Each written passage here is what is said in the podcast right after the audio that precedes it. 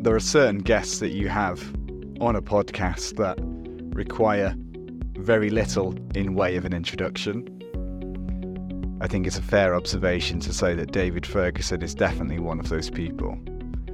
What a story!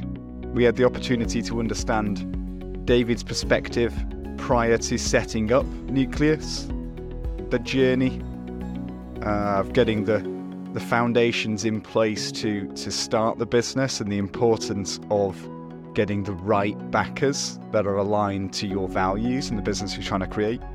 We then talked about the journey of, of building Nucleus to what it what became and is one of the leading platforms in the UK financial advice space, and ultimately the position where David thought it was just time to move on.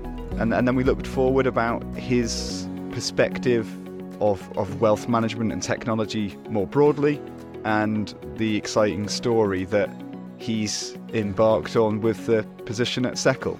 It was it was a really good opportunity, and yeah, I think enough from me. Let's let's get into it. David, welcome to the podcast. How are you doing? Hi, great to be here. I'm very well, thank you. How are you? I'm all right. I'm all right. I'm. I've been looking forward to this one, David. Uh, you might not appreciate it being a humble fellow that you are. But I, uh, I think that this is going to be an interesting story. So. I hope we don't. Keep... It was not a dreadful disappointment, but we'll see. Yeah, yeah. But we'll find out together, won't we? Yeah. yeah. All right, but the, so the purpose of what we're trying to do is is not to be kind of a technical conversation of your you know views of technology or investments or all that sort of stuff. Yeah, we're a people business. I'm interested in David, Dave. So if we can spend a couple of moments and it's a, big broad question, you know, what is, who are you? What's your story? And, and how did you find your way into wealth management very broadly? Sure. Okay. So I guess going back to the very beginning, um, at school, I probably had two standout uh, academic interests. One was I was good at maths, um, and uh, my maths teacher probably when I was about 14 or 15, suggested I should maybe train to be an actuary.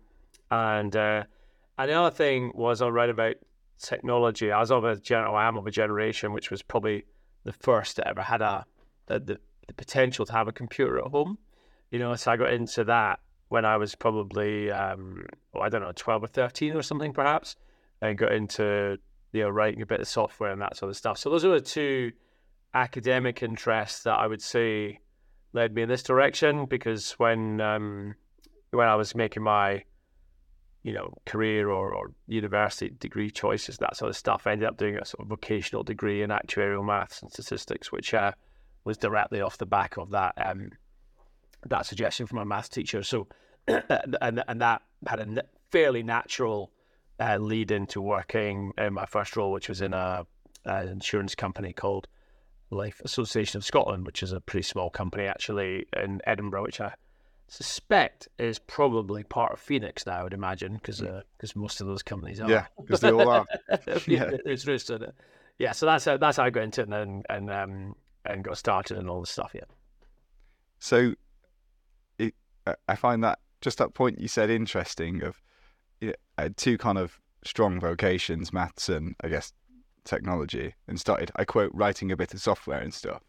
Not many people write a bit of software. You know, when did you first kind of start scratching that itch?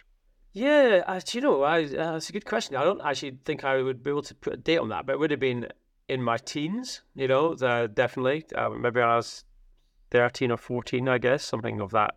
Uh, uh, there's a kind of interesting kind of sidebar on this with a guy is a sort of lifelong friend of mine who was who's was the CTO at Nucleus from the beginning. Um, he and I were mates. That's when we met actually. Uh, neither of us are terribly tall, but we bizarrely we met playing basketball against each other for our respective primary schools, and, uh, and that sort of cultivated that interest. So yeah, I would have said in my um, in my mid teens probably something like that, and um, I think that was just a you know you had obviously um, computer games and all that sort of stuff, which was really interesting as well but uh, it seemed to be quite interesting to see you know, what you could do from a sort of learning perspective. And, and we were actually ridiculously fortunate, Andy and I, because um, we were the first year at, our high school as well. First first year in Scotland actually to have a, an O grade, which is a Scottish equivalent of O levels in computer science.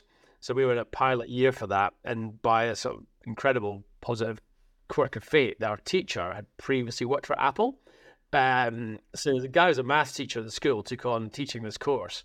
And he's just the most inspiring um, guy. His name was his name Brian Brian Neal, I think it was, and um, just ridiculously lucky to have that opportunity of sort of an incredibly interesting um, uh, computer science teacher, and that, and I think that's you know that was that was one of the reasons we got into this stuff. Yeah.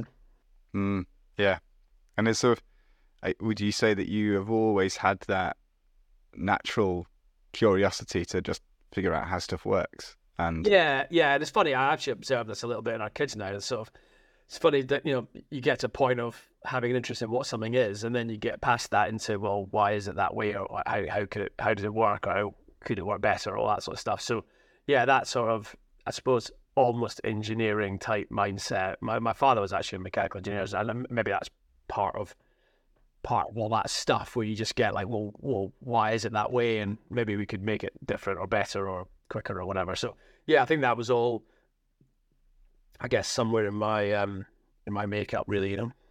Mm. Okay, so we've talked a little bit about this um before in in run up to kind of recording this podcast, but there was a time when you started to look at the the wealth management space and identify an opportunity which became Nucleus. But this wasn't an overnight journey, was it? No, not at all. No. Um, the reason for me is the actuarial thing was interesting because I actually ended up not finishing my actuarial professional qualification. So I went down the road, but I actually quite early in my career became quite frustrated by um, just what seemed to be extraordinary ineff- inefficiency in the whole thing and people paying an awful lot more than they maybe should be. And um, when I was about 28, I think I worked for a couple of insurance companies and an asset management group by then and worked in more towards product design and, and that sort of thing. Um, I've become really interested in this disconnect where, where it was in those days. Obviously, this is a long, long time ago. This is in the uh, 1990s. There was there was people were you advisors just got paid commission for selling stuff for providers, and the whole thing was loaded against the customer. It seemed to me, and um, this was we we wrote the first business plan for Nucleus actually back in I think 1998, um, uh, which was just trying to break the link between products and remuneration for advisors and trying to trying to see if we could think of a way where if if if advisors or financial planners, as we probably know them now, could be on the side of the customer, that'd be much better than them being on the side of the provider. And I was kind of fascinated by a there's a there's a branch of a branch of mathematics called game theory, which you might be familiar with. And basically, in a three-person game, it's mathematically certain that two will collude against the other. And it seemed to us that forever uh, the providers and the advisors had actually colluded against the customer. Really, was what was going on here, and it'd be much more interesting if um, if advisors and the customers colluded against the providers, and then you'd have a much better alignment in the industry. So that was what we um, kind of started to map out back in 1998, and then you know, you, I'm sure you've got lots of um, friends and clients and contacts who've been through one of these journeys, and this is long before fintech was a thing, or long before the even just a kind of boom in, in, in startup kind of culture stuff. It was much harder well, it's totally different in those days. And um, we met loads of people and loads of actually iterated many, many different business models, but ultimately, um, and then actually ran a consultancy business for, for several years while we um, uh, ultimately uh, raised the money. met some really interesting people along the way. Probably the most important of which was a guy called uh, Paul Bradshaw. He'd actually previously founded uh, Skandia in the UK which is now, uh, I guess, broadly is, is Quilter.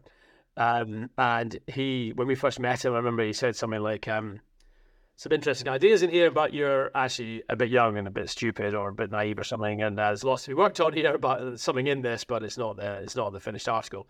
So we spent um, ultimately seven years through various iterations of the consultancy business, so we could kind of eat and have a you know uh, survive, um, and also raise the money. And it, it ended up we, we were particularly fixated in uh, in the type of backing, or the the, the the, the nature of the capital and the where it came from, because it felt to us we were actually trying to disrupt, you know, what is a pretty big and ugly industry.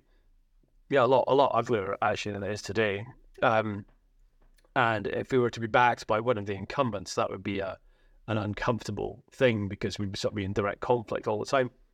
So we uh, we ended up with a, a, business in the early days of Nucleus, which was a sort of JV between a group of financial advisors and uh, Sanlam, which is a South African insurance group. Um, and that was um, that felt that that was the right model for us, you know, and that got us off and off and running. But it was it was a long, you know, you, will have people listen to this maybe, or I say friends or whatever who've been through these fundraising episodes or spells, and it's it's incredibly frustrating, uh, difficult time because you think you've got a really strong idea and a ability to execute, and then of course nobody.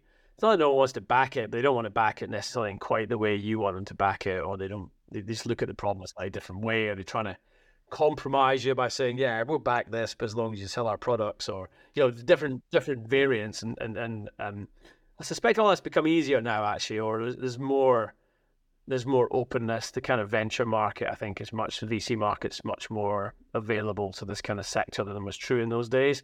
Because um, I think the other thing was interesting. It, wasn't like a little business where you could start with nothing uh, because you were immediately going to be a regulated company, so you had to have a certain amount of capital in the business to get to get started. So yeah, I think from, from the off we had access to oh something like five million pounds, I think it was a capital, which you know, as a pure startup is, is, is unusual. Normally, you start with a, you know, it's kind of seed round or something, which might be much less than that. So, um, all that was kind of interesting. But the big thing really was to have a have a blend between. I mean, the idea really was that the the financial advisors would bring the clients. Sanlam had brought the money, and um, and we would bring the um, the expertise essentially to to execute.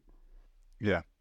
So before we talk about the journey, which I think will probably be the you know the majority of this conversation, to be honest. Um, it strikes me that there's a so so you enter the industry um, at a relatively young age and immediately have a sense of this isn't right in some in one way or another. Um, and I guess most people can see something that isn't right, but just kind of get on with it and yeah, I don't want to push back, go against the grain. And then you fast forward, you can visu- visualize a maybe not a fully the end product, but you know a solution of how the the industry could move forward and, and move away from the game theory of you know the client losing, as you use your reference, and then beyond that, you know, are very particular about the type of capital and the purpose of that capital in the, in what is Nucleus to pursue this idea of the client being center of the outcome here. And I guess that this strikes me that there's a bit of a um, supporting the small man kind of aspect to, to what you're saying.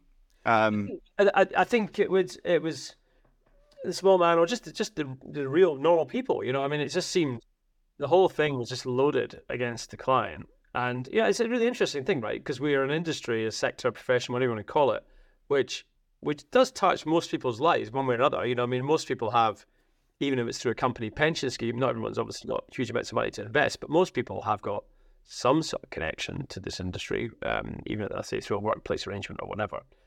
And I, th- I think what happened is maybe partially in my interest in technology, you'd watched other industries be transformed by the advent of the internet, right? So, you know, classic things like budget airlines or you know, travel booking services had completely changed how certain industries functioned, essentially by introducing technology that in turn forced a level of transparency in what was actually going on.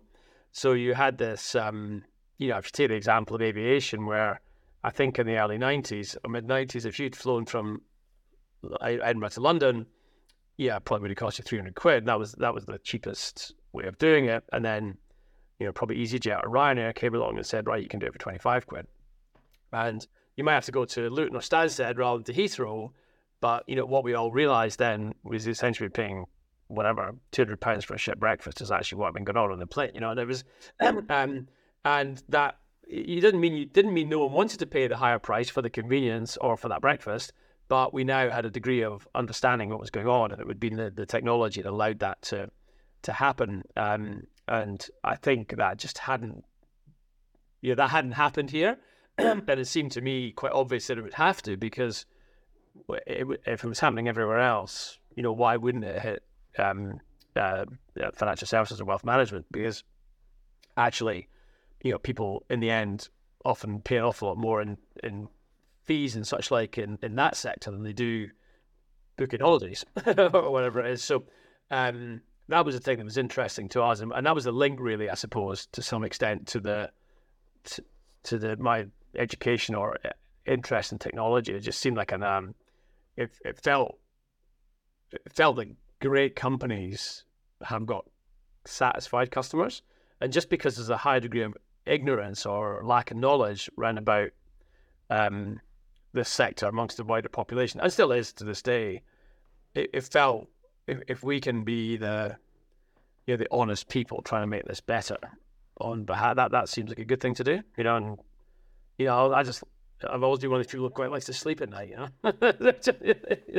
Which, um, and others, you know, there were others thinking the same way. I mean, I, you know, an old dear friend of mine, Ian Taylor, who's you know very sadly died, um, you know, a while back. Um, you know, he they they were ahead of us. I mean, they they were thinking about it earlier and got started a lot earlier than us. But yeah, I think um, I think if you were to have had a similar conversation with Ian, he, he felt the same way and would would have had a a desire to do the right thing. And you know, it's okay to I think to be you know create a business that's got good intent. You know, I think that's a legitimate endeavor, and uh, doesn't doesn't mean it can't succeed. Or or it's, you know, in most industries um, where the consumer is better informed then it's possible to you know you, you always have to have a happy customer or it doesn't work you know whereas weirdly in, in retail financial services it's certainly used to be and probably still is somewhat true.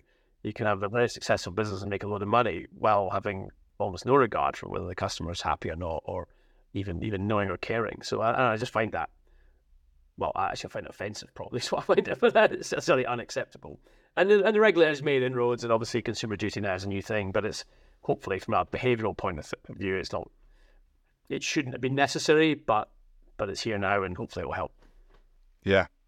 Okay. So so this is so this is the the, the why, I guess, and we've now received funding, funding that we believe is in line with that why and, and the values that you want to build Nucleus upon.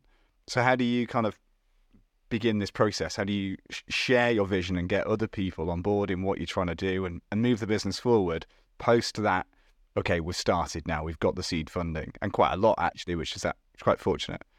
I think I think the the, the way it worked out because we've sort of been messing around with the idea for so long, and we've spoken to so many people, we'd actually begun to to build our audience and our early early platform users quite a while before we had the money. Um, so they were that that was actually really helpful. So in, in some senses, it probably I'm not sure the expression crowdfunded was necessarily used in those days, but it, essentially the first you know first seven firms, the founding seven firms, all invested in the business, as indeed did the next, um, if I remember correctly, about 75 or something like that. So in, in one level, we were we we we almost had that engagement in in the early funding the, the idea really was, well, if we if we've got this model, we should be able to deliver something uh, cheaper because we won't have the same sales and marketing costs as everybody else because the advisors will be kind of embedded in this.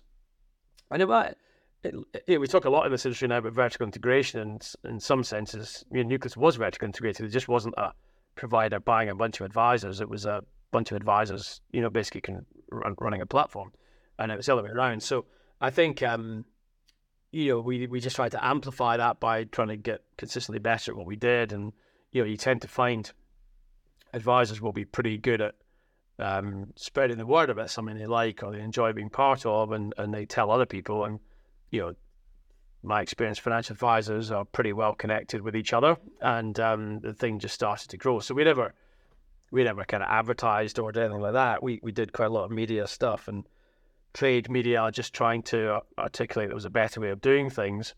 And in some senses, we were, I say, riding on the back of the early success that Transact had had and trying to move mindsets along. And it was long before the RDR. We relaunched in um, 2006. So, you know, probably six years before RDR came in or something like that. Um, but there were enough people beginning to realize there was a better way of doing this, regardless, frankly, whether the regulator had caught up yet. And um, and we managed, I suppose, to to tap into that and to and to try and catalyze it and, and nudge it along and you know try and draw attention to what we saw as bad, you know, poor practice or um, and, and try and encourage better practice. And yeah, it was um, yeah, it was really interesting that, that I remember you'd have situations where some of the big insurance companies would, would sort of fly people up from all over the UK to Edinburgh. Uh, I remember one firm in particular from down in uh, Hampshire. Yeah, they get flown up by Standard Life as it was at the time to kind of get a demo of their platform and everything. And uh, they had two hours before they went back to the airport in their Standard Life car, and they came down to see us in our little basement office uh, to see what these guys were all up to, and um, they ended up coming with us. You know, it's just got these ridiculously, slightly guerrilla marketing type things, I suppose it was. But uh, um, and then we, yeah, we just tried to be transparent about everything. I think in the early days we actually even had a, a blog on our progress on da- almost a daily basis on whether we were having a good day or a bad day, and just um, tried to bring a different way of looking at things to the to the market really. And we were very clear as well, actually, that we were unlike most providers that still have this mindset that we sell, we get advised to sell our stuff, even though commission was starting to be less of a thing. We were very clear that the main product here was the financial planning and not the pension or the, you know, the the, the platform itself. We were merely in the playing a role in the supply chain of the financial advice, and so we knew that we were subservient, if you like, in that respect. And I, am not, you know, that, that that was quite unusual. Um, probably even to this day, actually, I think a lot of providers still think financial planners kind of work for them, and and we were very clearly the other way around. And um, because see, to us, the key relationship was the advisor one with the planner. Um, in fact, even in my current business, whether it's a, a relationship with um, a planner or with an app or whatever, whatever the connection is, that seems to me to be the most important relationship, and everyone else behind that is just trying to make it as effective and efficient as possible. You used to, you, you mentioned a moment ago about writing a blog and good day or a bad day. I suspect when you are in a basement growing to be in the 20 billion pound Nucleus that it became, there are plenty of bad days, right? Um, yes. I mean, I've still got loads of friends, you know, who were there in and around those early days, and know, we all probably glorify it, and it all, you know, all seemed quite like great fun, you know. And I'm sure well, lots, lots of was great fun, and you're solving interesting problems and interesting challenges and picking things apart and putting them back together again. But there were also some, yeah, pretty abysmal days. I'm sure, which yeah, so you somehow humans have the ability to not forget about, but they don't they don't major on them necessarily. But I think uh, I, I didn't keep a tally, but I'm pretty sure we certainly as many bad days as we had good days in the in the early part of it. But uh, I guess you have this belief in what you're doing that this this thing should work, and so you you so it has to it has to work, you know. So so you you push through them, and you know some people are great for those sort of businesses, and some people find them very difficult, or or find them good for a little while, and then they and then they don't, and other people are you know incredibly formative for their careers, and they're and they're really interesting because they, you know, those were the two years or the three years or the ten years that they really um, you know, develop themselves as individuals that, that we set up for their, the rest of their careers. And I say I was really lucky to actually there was a guy called John Allison actually was my boss in my earlier career. And then Paul, um, and actually had, I was mentored for a while actually by Mike Wilson, who was founder of SJP. And uh, you know, between those three, that was a pretty formidable group of people to have exposure to and uh, and be helped along by. And I, I think that's I think as, as you become, I'm, I'm obviously now old, and later in my career. And I think it's important then that you know you find the time to to be that guy for other people, really, you know, and and, and try and help people along because it's it's only by you know, there's, a, there's, a, there's an amazing young guy in our business now, and he's if you ask him how did he become you know so so good at what he does, he he would use a, sing, single word exposure. He got, he got to see things and got exposure to solving problems and work through issues that maybe in a certain other type of company they, you wouldn't get because that would be the domain of someone senior or someone older or whatever. And I think um, you know there's there's incredible possibility in kind of younger people who've got a different perspective, and you know, just trying to encourage that and cultivate it. But uh, yeah, there's still a few of the guys in the early days in Nucleus I'm still going to have a beer with, and we'll have a you know, have a good laugh about um, such and such an issue that arose one day. We don't have the slightest clue what to do, but um, you know, kind of people. It's the one that stands out. yeah, but probably, probably not appropriate to not share for the podcast. in a forum. But yeah, but there's probably a few that stand out. But yeah, they're all they're all. I mean, I, am pretty sure every platform business actually went through similar types of challenges because obviously the ultimate the the tech and operation challenges are similar. Um, but you end up with in the early days some pretty clunky workarounds and some stuff that is just a bit.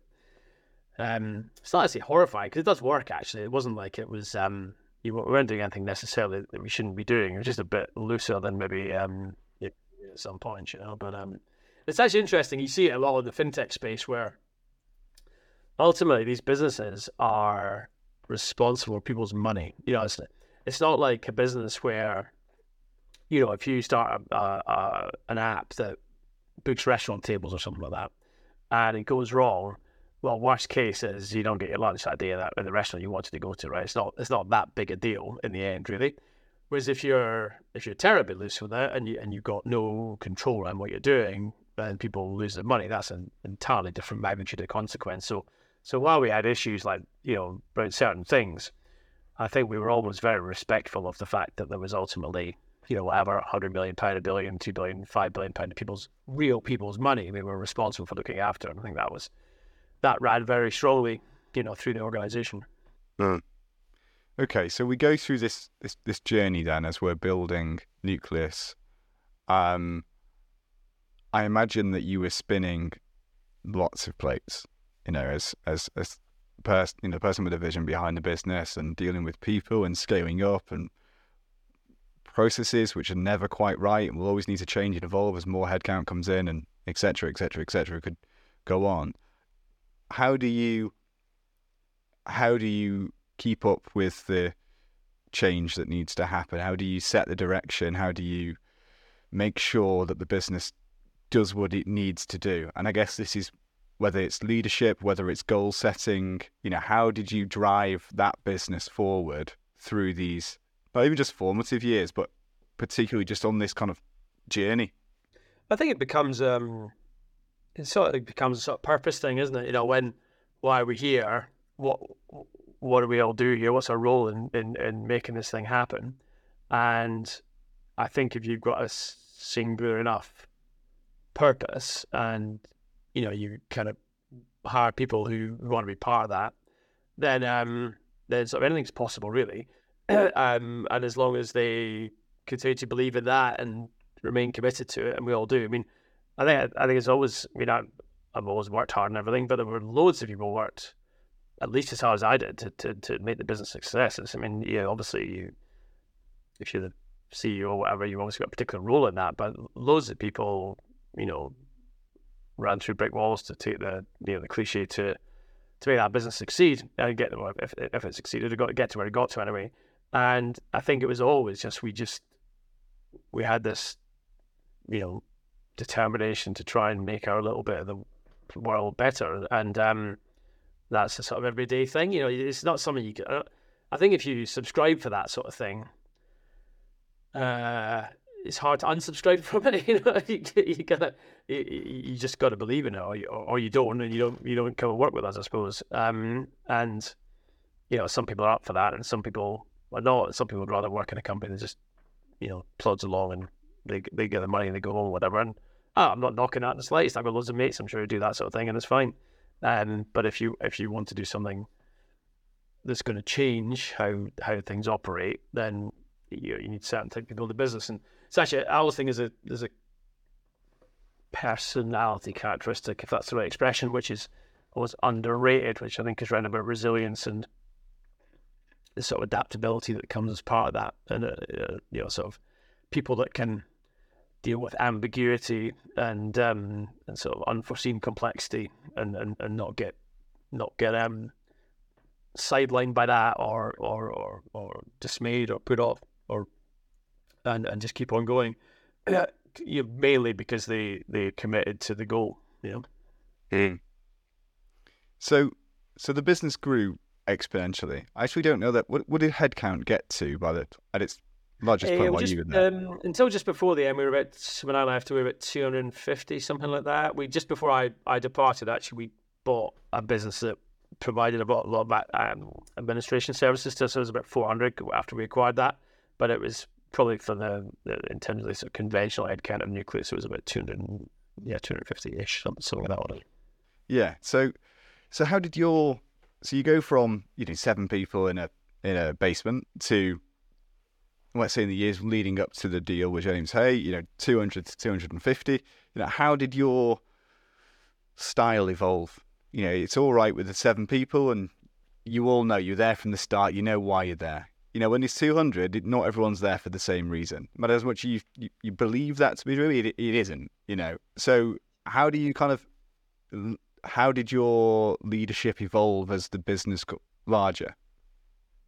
Yeah, it's um, I think it was quite a lot actually. The the the, the other part is I'd never really had anyone reporting to me before we started Nucleus. I think one of my earlier jobs had a couple of people in my team, but that was it. So I no, um, no no no particular experience of managing people. And there was actually a time in about 2012 where in 2011, 2012, which Nucleus would have been five or six years old, I suppose, where it was actually, yeah, I was doing a really, really crap job actually of, of managing, certainly the detail of what we were doing and the, uh, the so the vision part was to be easy, but the um, and we made it, we made at that point uh, appointment of an MD to come in and run, sort of run the business, if you like, and know many aspects of the business. And um, you know, I suspect that was a really important stage in probably saving my career if nothing else.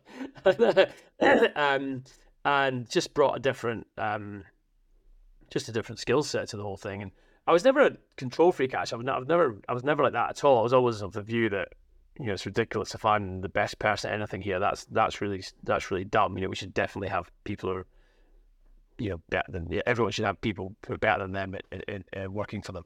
But um, I think it just became, for some reason, overwhelmed by you know, maybe not dealing with issues or whatever, whatever it was. Anyway, got to that point, and then weirdly, that was the same year I um, became a parent for the first time, and I think that was the single most pivotal change or trigger for a change in my style. Which, um, when you know, when you got kids, you you don't um, you don't wait to course correct, right? You you, you wouldn't you wouldn't wait for your two year olds um, annual appraisal to talk about how they hold a knife and fork, right? That's not that, not how you would do it. That'd be a really weird way to behave.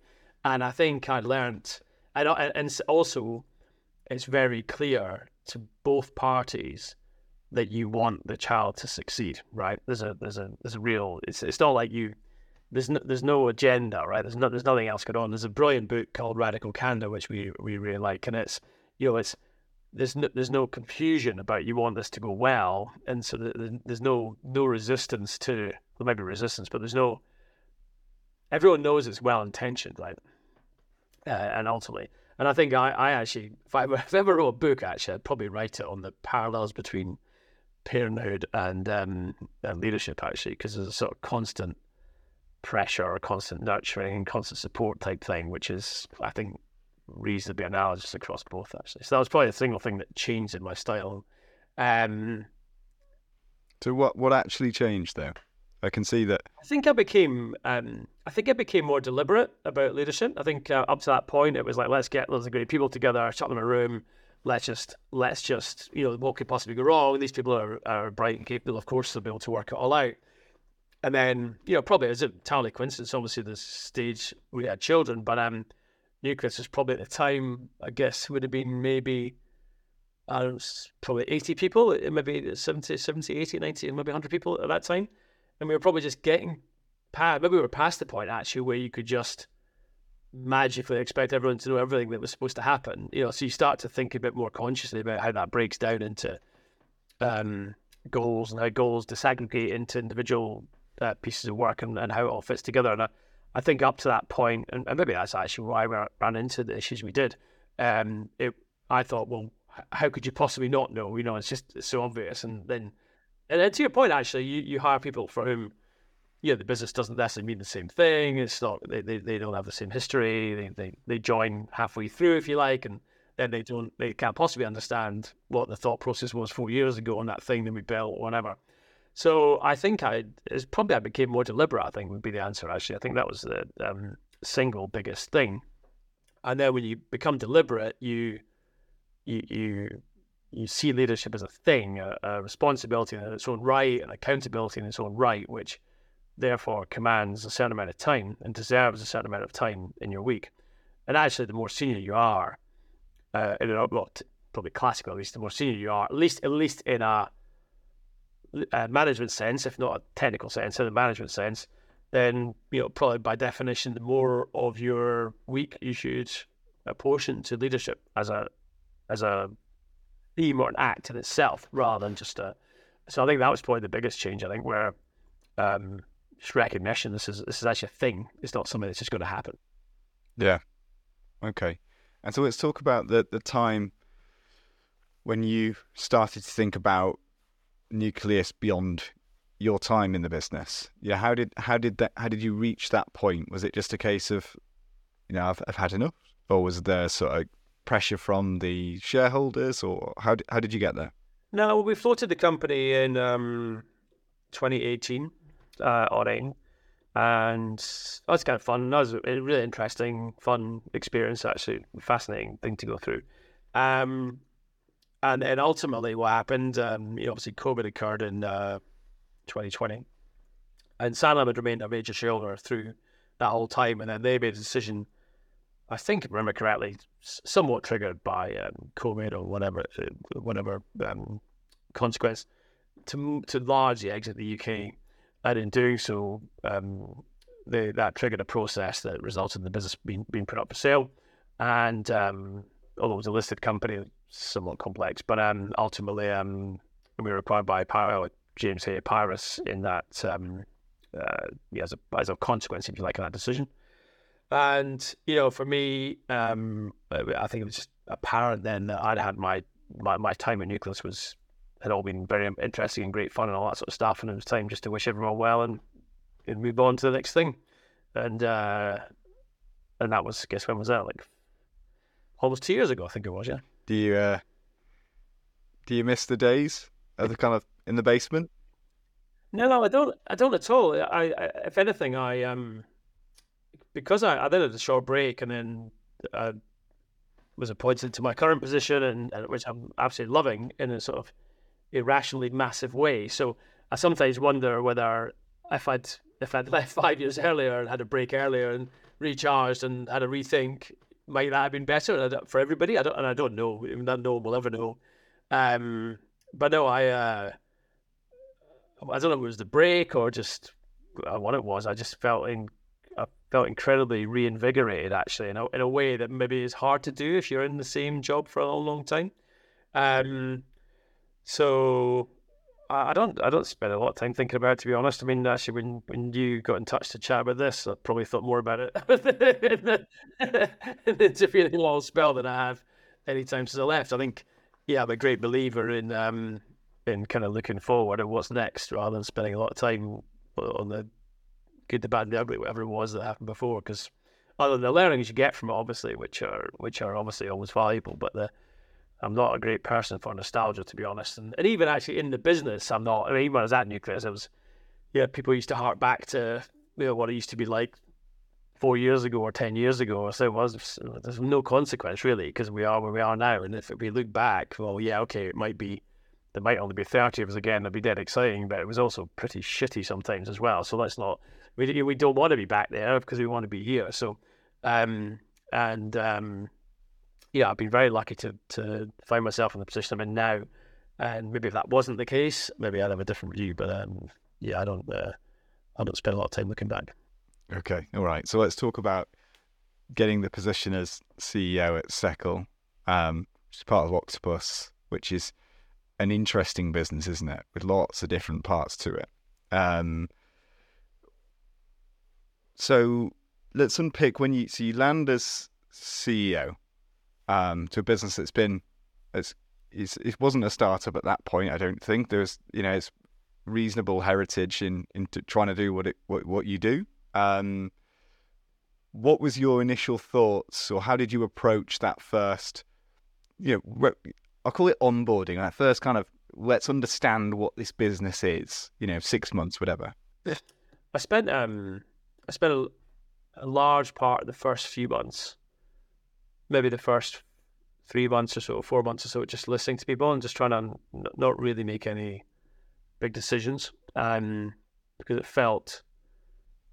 I said to someone else once inserting yourself or, or finding yourself in a business, and maybe in any, in any role, I think, any leadership role, certainly, and certainly as CEO, you, so it's a bit like walking into someone else's house. You know, you, stuff exists, things are in place, rituals exist, culture exists. Um, it is it's quite. I find it actually very difficult. It took it took me quite a long time here before I felt fully um, um, like I understood what was going on and all the things that mattered and and then maybe what needed to be changed or adjusted or whatever it was to go forward. So it was a really um a really interesting spell with lots of I wouldn't have said insecurity or anything like that, but just discomfort with either because because I've been a nucleus all the way through for, for all the good and bad that had happened. I was familiar with the decisions that had taken us to those good or bad points, if you like. So I knew the context for everything.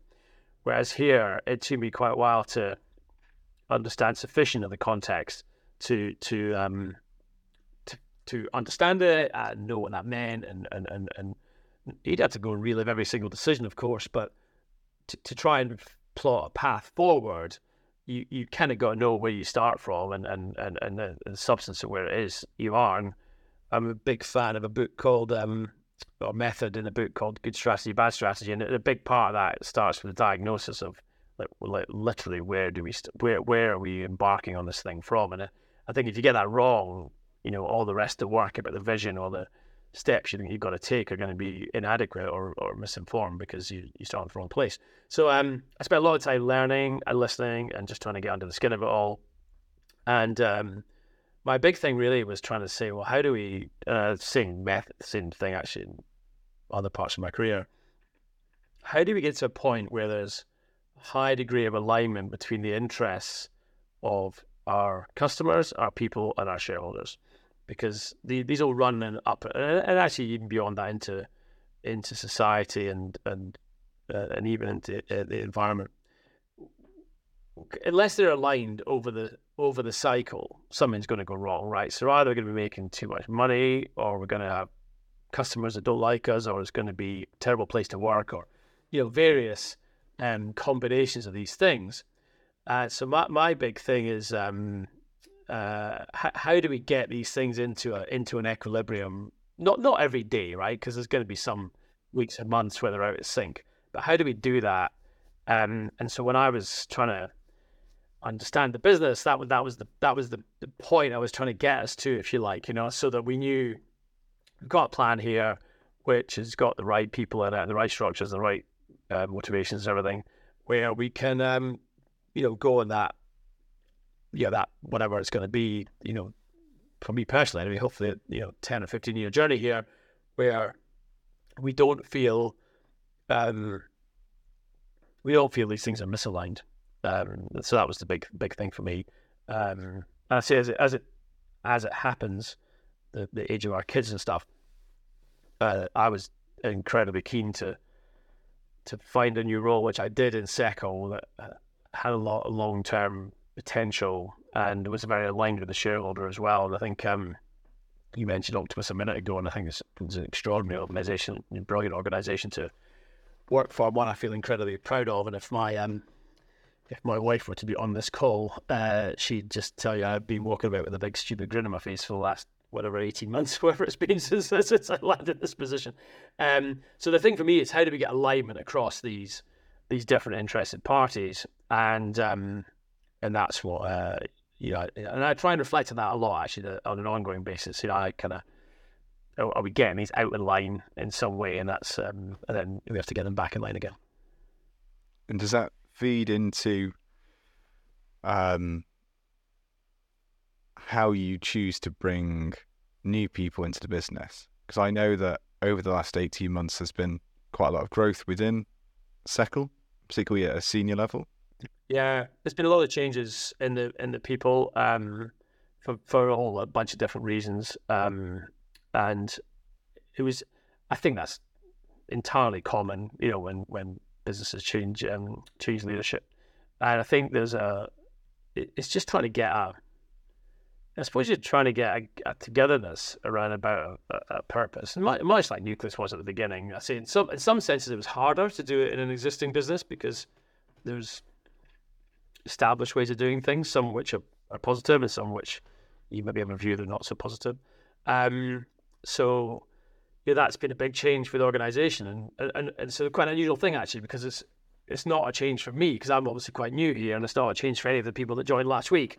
But for the people that have been here longer and made a massive contribution to building what we've got, it's been a you know a kind of more um, yeah, more unusual period to navigate, and you know I actually remain incredibly grateful to everyone who who went through that with us and, and, and, and kind of stuck with it and got to the other side because there's obviously some you know astonishingly brilliant people here who've been here f- for seven years even you know who've made a massive contribution to the company. And although it's changed form and it's changing shape and it's probably got different um, ways of thinking about certain things now.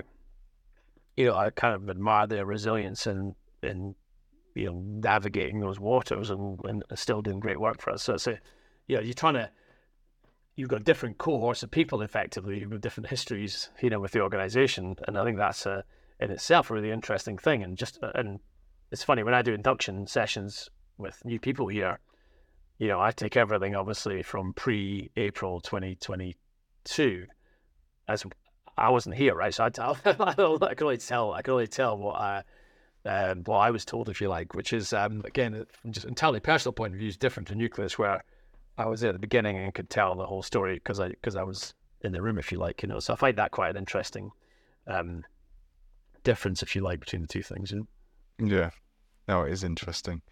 Okay, so um, let's just spend five minutes before we'll kind of reflect back on, you know, whether it's your aspirations for Seccl, if you want to go into kind of more of the business, but but more kind of on a general leadership level, you know, what's your hope that you, you know, you, the direction that you will take the business over the over the medium to long term now, now that you do have, you know, a reasonable grounding of the heritage, who it is, how stuff is done, how people feel about what happened previously? Yeah. I think um I think we've got enormous ambition and you know, we've got a wonderful owner and um and we've got a team which I've got you know, extreme confidence can deliver something really special here over the next, um, you know, call it 10 years, maybe 20 years, whatever it is.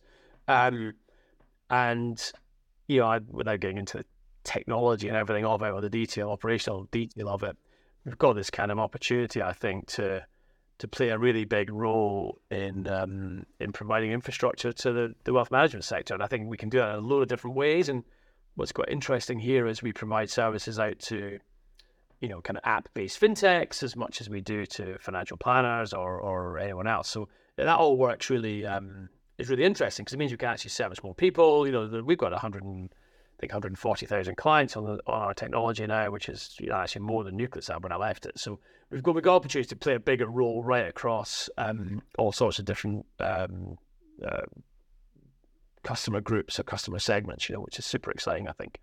Um, and hopefully we can we can be an organization that is both a delight to work in and a delight to work with as a as a client if you like. That's what we want to go and do. And you know the the technology in this market isn't exactly you know renowned for being wonderfully brilliant or wonderfully engaged with it. Quite often can be quite a clear client vendor you know contractual relationship which governs everything. And we want to be much more in a real kind of warm partnership with firms that work with us. I think we can hopefully, you know, establish a, a way of working, engaging in the market, which makes that happen, and is is, is kind of cool for everybody. I see whether you work here or whether you're whether you're a client of ours, and ultimately, in some senses, you know, the all the stuff that bugged me uh, that nearly thirty years ago, whatever, when we first started thinking about Nucleus, um, a lot of it isn't. We're not we're not done. I mean, stuff. You know, we definitely progress has occurred, right?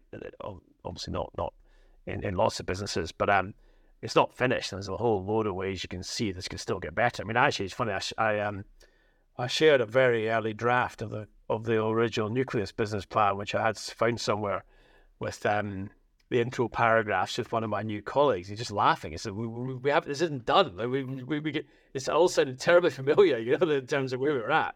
So some stuff's happened and it's got better, definitely. But I don't think you can possibly say that the tech and ops and the efficiency of this wider wealth management is anywhere near where it, kind of where it could be yet. And yeah, obviously there've been successes along the way for all sorts of people in different firms, but it this can't be, this can be the end state. it doesn't feel right. so that so that's what so at the sort of at this point before we kind of move over to our little quick fire round, we always we always ask some people to either reflect backwards or look forwards. And I've been really grappling which which would be the best question to ask you because I think you've had a really interesting journey, kind of entrepreneur entrepreneurially. That's a word. I'm not sure it is. Um, but I think I will ask you to look forward. You know, you, very much a disruptor. You know, can see this state that you'd like to influence, but acknowledge even 30 years down the line that when we're not finished yet. So, what is your thoughts on the wealth management, retail wealth management space, looking forward into the long term of of how things could look like, or perhaps what your aspirations for it are? I think um, it probably goes right back to where we started actually earlier on. I think I think if people were fully informed and had either had as much knowledge as they could have, or were were were offered the the superpower, if you like, of of having that implanted in them by by people supporting them who are genuinely on their side, I think people would in general be paying uh, more attention to their money. They'd probably be paying less in fees, and they'd be they'd have a better long term future with their money. I think it's probably that what it what it boils down to when you really distill it down, and that that could be in the way that they're just the way they think. I mean, I mean, I, I think you've got to step back and think, what, is this? What is the sector for? Right? It's, it, it's it's actually to it should be to help people you know, retire better or, or, or have a better ending when when they start spending money rather than saving money. It should they should have either have more of it or it should be more accessible or it should have performed better in order to learn to do do what they want to do, right? Or if they're passing it down through generations, whatever whatever it is, or or even earlier on in their life, if they're buying a house or whatever they need the money for, it should just be that they have a higher a higher probability of success for whatever it is they're trying to achieve. That's probably the you know what it boils down to and it, you know, like the, all the books about you know where the customer's yachts and that sort of stuff. It, you know, there's a massive asymmetry between what people who work in this industry make out of it and what normal people get from it. You know, as a as a kind of customer outcome, and it's it's it's been terribly easy for an awful long time to make an awful lot of money in this world w- without necessarily having terribly much regard for whether customers are winning or losing. Now, lots of people obviously have done a great job for customers, not to belittle that, but we, we just we just got a way to go yet. And yeah, I get hugely inspired by um, you know, by by either other sectors or by you know businesses or companies in this world that are, that are just doing it doing it better. And I think we we got to just do a bit more of that, to be honest. You know. Okay. All right. So um, we will move to our quick fire round, and uh, I do joke, but I'm sure you've listened to you know most of our podcast, David. Um, but the idea of the quick fire round is don't think too much about it. Just just say what comes out. It's five questions. Um, so, in one word, how would your partner describe you? Oh God! You're thinking too much about it. I think. I am. I am. Yeah, God. Oh God, it's terrible. I'm totally failing. Um, how would me describe me? Energetic. Okay. Who's your role model, idol? Um, I personally follow the most Seth Godin. Okay. What are you currently reading? I've just finished reading um, his latest book, actually, fun enough, which I think is called Song of Significance. I think it's the name, but yeah. Song of Significance. Okay. Yeah. I'll check it out. So uh, this one's my favorite, but what's your pet hate um, dishonesty. Mm. That's a common one. Yeah. Okay. Right. So this one, this this is the exciting one. So Signia are paying. Congrats. Uh, you can go on holiday anywhere in the world, but only for a week. You know, to be realistic. Yeah. Um, tell your wife. Um, maybe your kids if you want. And where do you go? Um, probably Berlin. Nice place. Yeah. Cool. Well, this was a lot of fun, David. Thank you. Thank you for having me on. It's been great fun. I enjoyed it too.